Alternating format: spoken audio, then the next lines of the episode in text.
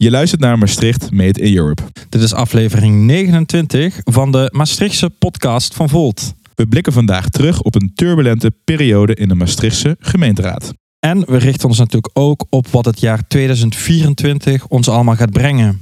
Ja, wat is er allemaal gebeurd in de Maastrichtse politiek? En Romy, wat houdt jouw nieuwe rol als City Lead in? Je hoort het in deze aflevering van Maastricht Made in Europe. Ik ben Jules, fractievoorzitter van Volt Maastricht. Ik ben Mart, raadslid van Volt Maastricht. En ik ben Romy, burgerlid Economie en Cultuur en citylead van Volt Maastricht.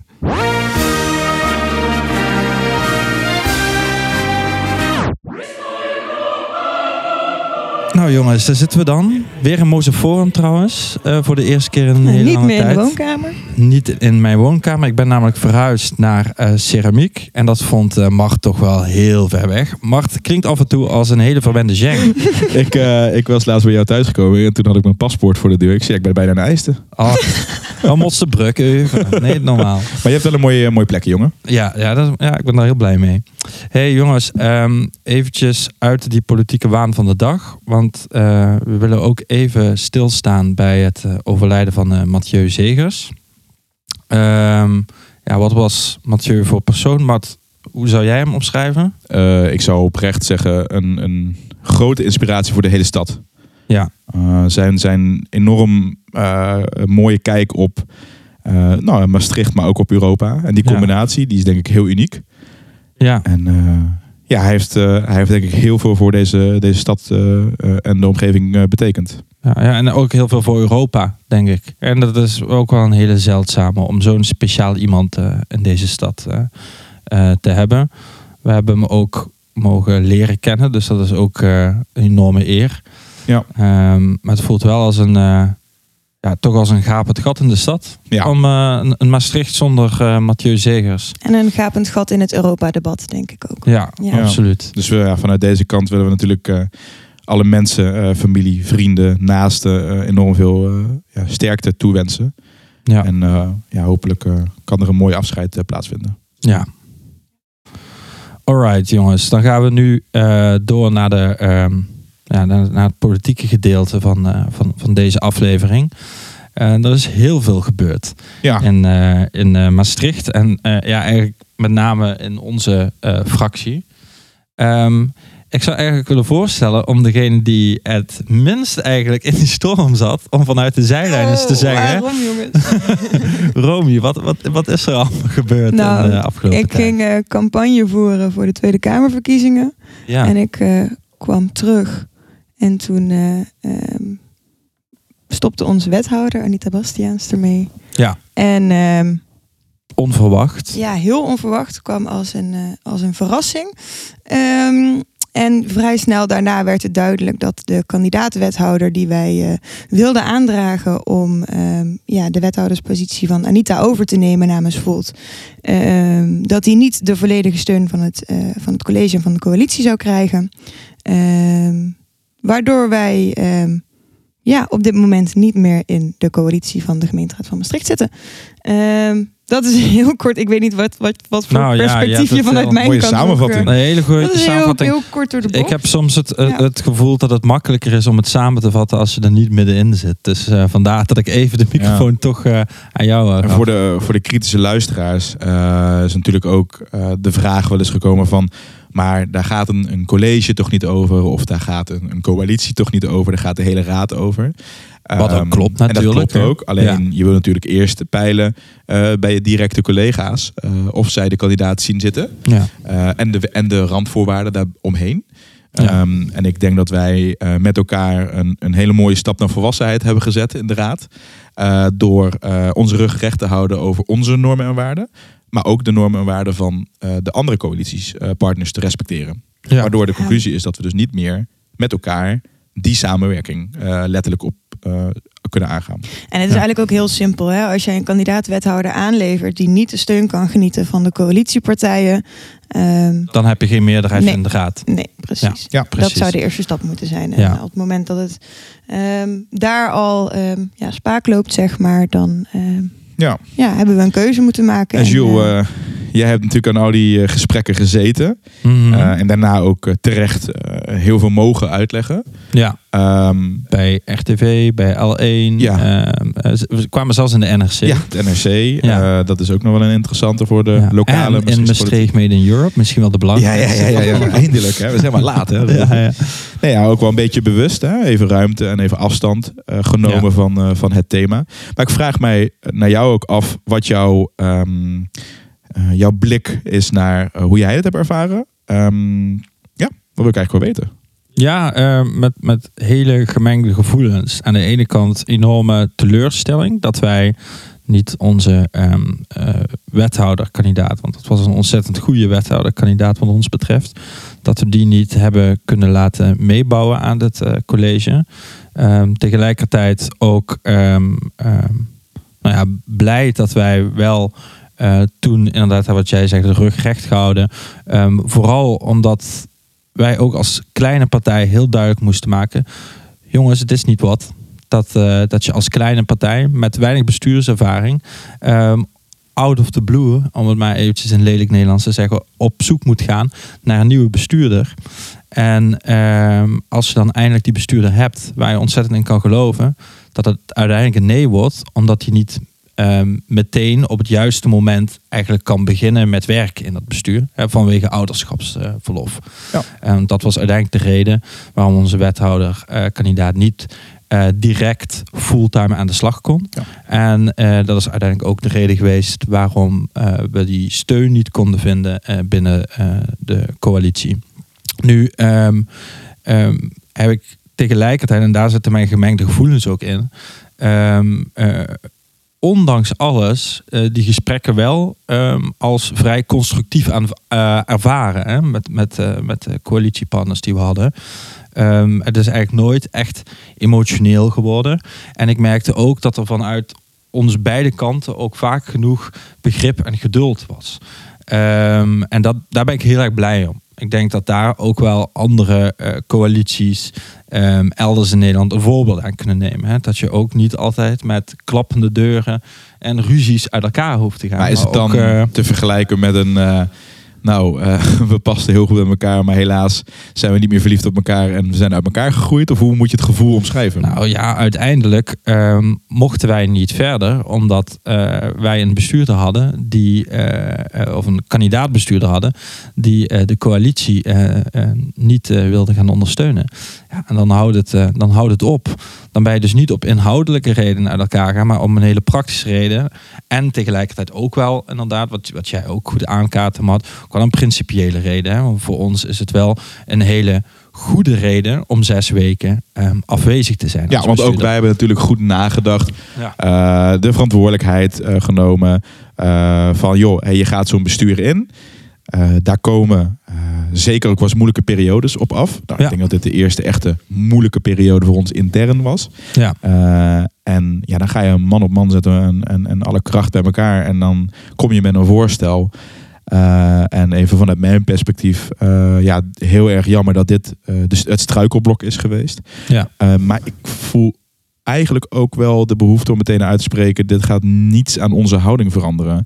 Eh, ik wil even constructief in de debatten staan. Eh, en even, kritisch. even kritisch ook. Ja, Ja. niet. Oh, het goed is dat niet alsof we de afgelopen tijd niet kritisch zijn geweest. Nee. Heb je nou een mooi voorbeeld wat je wil benoemen dan? Of zeg je van. nou, Eh, nou, nou, ja. Er zijn wel een paar dingetjes waarvan ik denk, nou, daar hebben we echt wel even goed de kont tegen de krip aangegooid. Ook binnen de coalitie. Dus ik denk dat we Nou ja, dat bijvoorbeeld met de vooral energietoeslag. blijven met de energietoeslag Ja. inderdaad. Nou, Ja. vergroening van Maastricht, wat binnenkort weer op de agenda staat, zijn we Ja. ook altijd wel licht kritisch in geweest. Ja. Eh, los van dat het goede plannen zijn, binnenkort meer. Ja. Ik ben het met je eens, eh, Romy. Goeie, goed voorbeeld. Ja, ja en ik, eh, ik was. eh, ehm, ik had een hele, heel fijn gesprek met eh, John Steins, eh, fractievoorzitter van de Seniorenpartij Maastricht. Grootste partij. grootste partij in, eh, in de raad.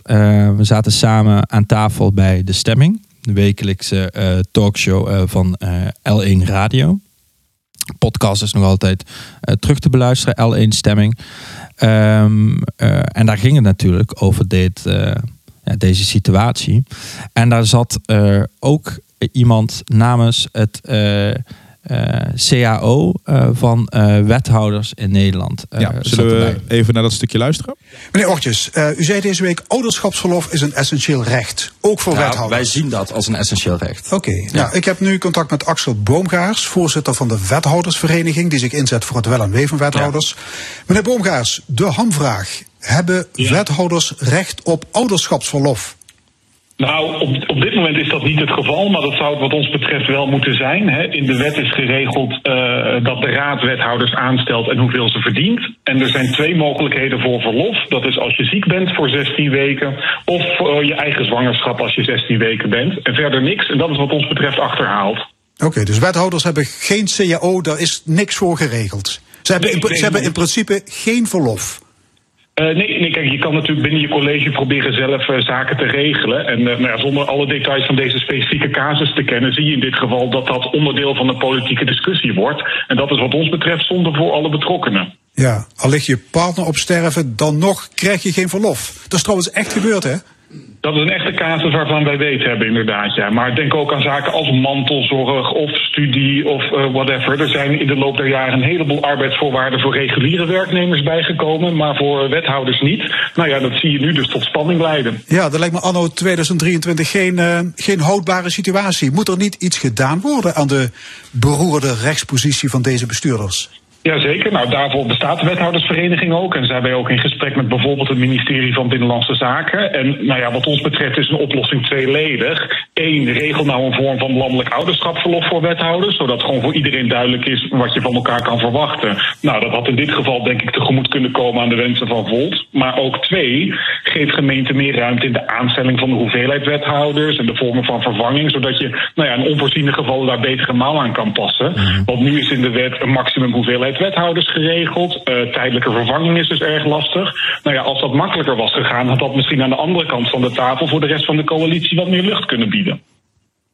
Jules Ochtjes, Ja, eens. Ik denk dat er inderdaad een, een weeffout in het systeem zit. En dat die een groter obstakel was in de afgelopen weken dan de wilskracht van beide kanten. Want ik begrijp ook Stijns, hè, die, die zegt ja, de portefeuille is veel te zwaar om even te wachten.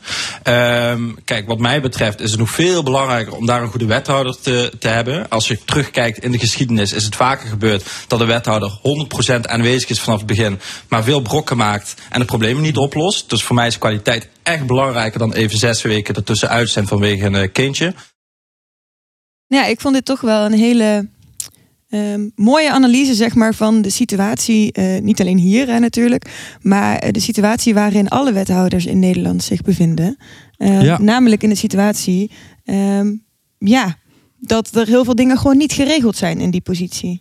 Nee, precies. En dat is een hele goede dat je die aankaart, Romy. Want daar uh, werden wij ook weer even, moet ik ook toegeven, ook zelf werd ik weer even uit de politieke waan van de dag gehaald. Want je zit heel erg in die discussie met de coalitie. En dan opeens besef je weer, en word je er weer aan herinnerd, dat uh, voor een uh, groot gedeelte het probleem van deze situatie zit in een systeemfout ja, in precies. Nederland. Hè? Dat wethouders nog altijd niet goed uh, krijgen geregeld om fatsoenlijk op ouderschapsverlof te gaan. En op dat moment bijvoorbeeld een tijdelijke wethouder kunnen leveren, die niet vervolgens daarna voor de rest van de periode wachtgeld mag Ja, want even voor, voor de meeste ja. mensen uh, die uh, niet diep in gemeenteland zitten ja. en in wethoudersland. Um, in principe uh, heb je na een x aantal dagen wethouder te zijn geweest recht op wachtgeld, omdat je natuurlijk een bepaald publiek functie hebt vervuld, waardoor je niet altijd direct weer aan een nieuwe baan komt. Um, en dat wordt als een soort van risico gezien. Ja, precies. Dus als jij, uh, je krijgt best mooi betaald hè, als wethouder. En als je uh, om welke reden dan ook stopt met dat wethouderschap. Dan, uh, en je krijgt bijvoorbeeld een nieuwe baan ergens die minder goed betaald wordt. Dan krijg je dat, die nieuwe baan aangevuld met het geld dat je verdiende als wethouder van tevoren. Nou, dat is natuurlijk al een reden voor de gemeente om te om heel huiverig te zijn over een tijdelijke vervanger voor een wethouder te leveren die even tijdelijk op ouderschapsverlof gaat. Ja, want dat was bij ons is dat ook nog een situatie of een scenario geweest die eventueel op tafel, eh, eh, of die op tafel Nee, die- is die heeft gelegd. op tafel hè, gelegen, Die heeft op tafel zeker. gelegen. Ja. Om in ieder geval, totdat onze kandidaat terug zou zijn van het ouderschapsverlof, om een tijdelijke wethouder aan te stellen. Ja, Maar precies. goed, mede door dit eh, eh, wachtgeldargument eh, Mhm. is er dus voor gekozen van nou, dat is eigenlijk geen optie in onze situatie. Ehm, dus genoeg redenen om, eh, in ieder geval voor organisaties, om eens te kijken naar van goh, in welke positie zetten we onze wethouders en hoe kunnen we die positie ehm, ja, juridisch wat verstevigen, denk Ja. ik. Want daar, daar gaat het vooral om. Los van het feit natuurlijk dat wij onze kandidaat wethouder ehm, sterk genoeg vonden om het wethouderschap aan te kunnen, ondanks zes weken afwezigheid. Ja. Hè? Want daar zat ook bij ons en eh, zeker inhoudelijk. eh, Met een week eh, carnaval ertussen. Zeker, dus in principe vijf eh, raadsweken eh, afwezig. Ehm, daar zat ook een inhoudelijke ehm, ja, oneenigheid tussen, tussen onze eh, coalitiepartners. Ehm, ik ben er nog altijd van overtuigd dat je beter een ijzersterke wethouderkandidaat kan hebben die zes weken afwezig is, dan een, een ruim voldoende wethouder waar je niet 100% zeker van weet dat hij eh, goed gaat leveren op zo'n zware portefeuille, maar wel vanaf het begin eh, aanwezig is. Er zijn genoeg voorbeelden in Nederland, eh, zonder dat we naar mensen hoeven te wijzen, van niet zo'n hele sterke wethouders die er echt fulltime bij zijn geweest, ook mentaal, ehm, en toch heel weinig hebben kunnen leveren. Ja, en, en, en daar sluit ik me bij aan. eh, met een extra eh noot dat we natuurlijk niet ervan uitgaan dat eh, de toekomstige wethouder die ons gat gaat vullen waar wij nu uitstappen, dat die per definitie niet capabel is. Precies. Voor ons heeft het ook heel erg te maken met vertrouwen. Eh, je gaat natuurlijk met iemand een relatie aan. Eh, Mhm. En je wil eigenlijk zeker kunnen weten dat die persoon ook eh, die 2,5 jaar die we nog mogen eh, eh, in deze pe- raadsperiode, dat we die ook met elkaar kunnen afmaken. Precies. Eh, dus het is zowel eh, kwalitatief als eh, een stukje vertrouwen. En Ja. dat is de match die we eh, moeten hebben. Die hadden we Ja. met onze kandidaat en die hadden we op dit moment met niemand anders. Eh, Ja. Die En optie. het is ook niet, het is ook niet zo ehm, ehm, dat je nu zegt van goh, we trekken een of andere koker open met onafhankelijke wethouders bijvoorbeeld, waar je dan in twee weken tijd een bepaalde relatie kan opbouwen dat je wel die vertrouwensband hebt. Want die vertrouwensband die krijg je niet opgebouwd in zulke korte periode. Zeker. En, er- en er gaat, kijk, dat is inderdaad een, een heel goed punt dat jullie beide aankaarten. Eh, wij hopen natuurlijk dat er dadelijk een eh, wethouder uitkomt die het werk daar heel goed gaat doen.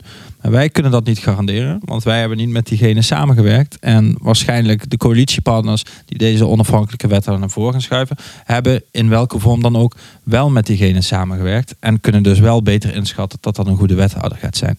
Dus ehm, eh, ja, dan, dan houdt het eigenlijk ook eh, op een praktisch niveau op. Hè? Dan zeg je eigenlijk, jongens, wij willen zeker blijven meedenken. Wij hebben een stadsvisie ondertekend, een stadsakkoord op grote lijnen. Daar blijven wij in geloven. Dus wij gaan waar mogelijk gaan we met jullie samenwerken. Gaan we de kritische noot bieden, die we altijd hebben geboden. En gaan we ook constructief samen over oplossingen voor de stad nadenken.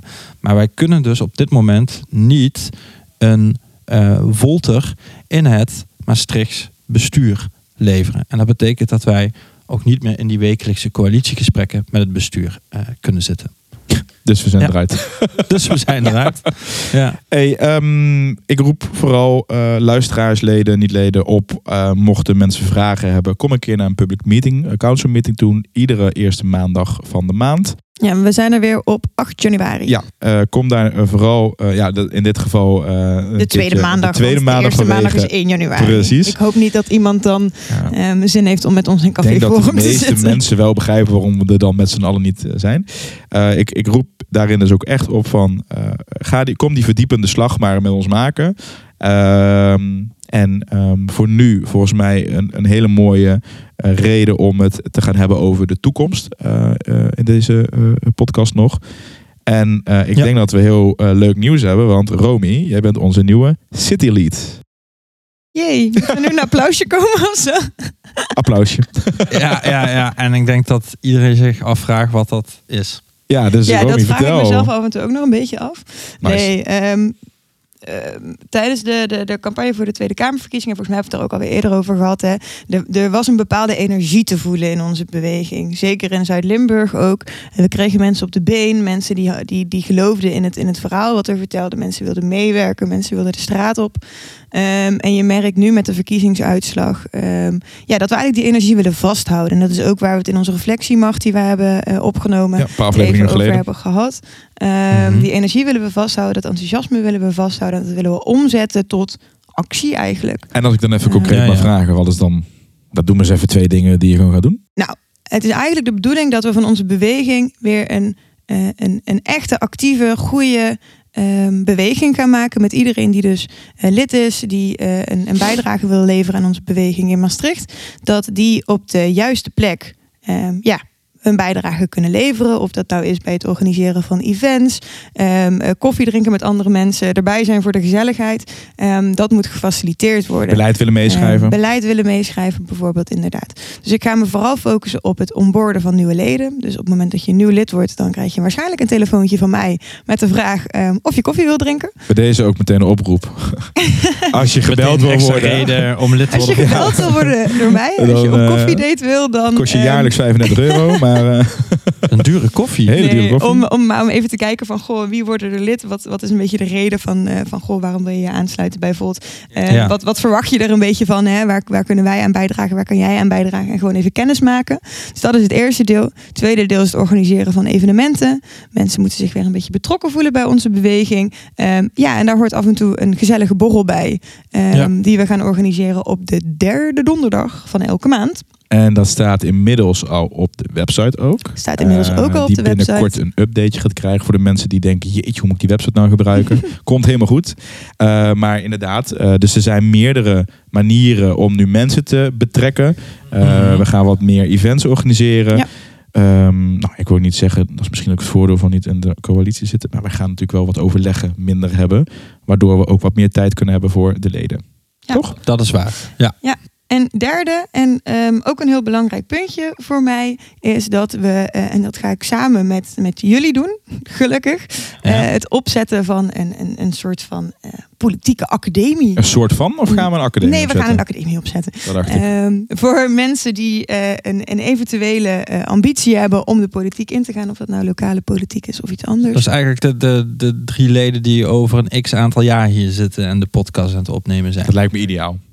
Ja, nou ja, we, moeten, we- zijn natuurlijk ons wel ehm, al ervan bewust dat we in 2026 weer gemeenteraadsverkiezingen gaan hebben. En dan zou het heel mooi zijn als we niet alleen in Maastricht zetels gaan halen, maar ook in andere gemeentes Ja. in Zuid-Limburg. Zoals? Heerlijk. Vaals Ja. lijkt me fantastisch. Ik zou bijna willen verhuizen naar Vaals. partij zit- moeten zit er geleden is natuurlijk ook wel eentje waar we, waar we onze pijlers op kunnen richten. Ehm, dus ik denk dat het zeker van belang is dat wij onze ervaringen die eh, eh, we hier in de gemeenteraad hebben opgedaan, maar ook de ervaringen die we hebben opgedaan eh, met de landelijke verkiezingscampagne voor de Tweede Kamer, dat we die ehm, ja, omzetten in een soort van leerschool voor andere mensen ehm, die een eventuele politieke ambitie hebben en die aan het uitvogelen zijn van goh, hoe kan ik ehm, ja, mijn eigen bijdrage leveren in het politieke speelveld van Zuid-Limburg. Dus, ben jij een ambitieuze Maastrichtenaar? Of Heerlenaar? Heerlenaar. Of ben je Zit verhuisd? Ja, wil je- Of Limburger? precies. Die denkt, Nou, ik kan het beter dan Jules, Mart en Romy. oh, daag ons uit. Graag. Stuur ons een berichtje. Naar de City Lead. Romy, Je kan mij altijd appen of mailen. dat ging niet zo smooth. We moeten hier nog een keer aan werken. Ja, ja, ja, ja. Maar dan misschien kunnen wij de academie doen om dit beter te leren aan te Ja, precies. Nee, maar je kan natuurlijk ook gewoon naar ons Instagram-account gaan, Volt Maastricht. Eh, hoe kunnen ze jou bereiken? Eh, ook via Instagram. Romy.vrijters. Voor je threads. Wauw, zo modern. Daar zitten we tegenwoordig ook Instagram. Een soort van Twitter, maar dan via Instagram. Ja. Nee, maar goed. We gaan dus een politieke academie oprichten voor mensen die interesse hebben in eventueel lokaal politiek actief worden. Leuk. Ehm, dus ik, ja, we moeten dat nog gaan ontwikkelen. Dus eh, binnenkort meer zou ik zeggen. Ja. Ja. en ben je ongeduldig? eh, dat is denk ik in dit geval een goede eigenschap. Ja, laat me even weten, Ja. dan kan je een keer meelopen. Eh, ik, ik denk eh, dat we voor vandaag onze portie wel gehad hebben. ja. Ehm, nou, we zijn natuurlijk met een, met een, met een, eh, een, een, lastige boodschap de podcast begonnen eh, rondom Ja. het overlijden van Mathieu. ja. En Jules, eh, ik, ik zou jou willen vragen ehm, Om een, eh, een nummer ja, aan te dragen. Ja, Ja, eh, voor, voor Mathieu eh, en eh, eh, eventueel voor, de, voor de, de, de vrienden, de geliefden, de, de familie die eh, ooit mocht luisteren naar, eh, naar deze aflevering. Ehm, ik, ehm, voordat ik Mathieu persoonlijk eh, mocht leren kennen, eh, kende ik hem vooral als die hele intelligente en sympathieke man van heel veel verschillende podcasts over Europa. Maar toen was daar de Marathon podcast. En daar ging hij het ook opeens hebben over zijn geboortestad Maastricht. En toen ging mijn Maastrichter hertje natuurlijk harder kloppen. En niet alleen mijn Europees hertje. En eh, daar eh, mocht hij een nummer uitkiezen wat veel voor hem betekende. En dat was Mie Maastricht van Beppie Kraft en Benny Nijman. Dus eh, deze is voor eh, Mathieu. Tot de volgende. Tot de volgende. Ich sehen din huser en den straten, hoe ich hab gespeeld als kind. Sehen het Friedhof en de Neu en Almasbrug. Ich heb dich fast de vreugd verlaten en mijn vuist de vuil vervreemd. Toch verlang ik in gedachten dich terug. En die helst een open, die brengt me gaat de weg. Dus ik kom weer teruggekropen, kopend naar een streek. Die beschaarhoed niet veranderd. Die geldt altijd voort bij stuk. Toch ik in gedachten naar die terug.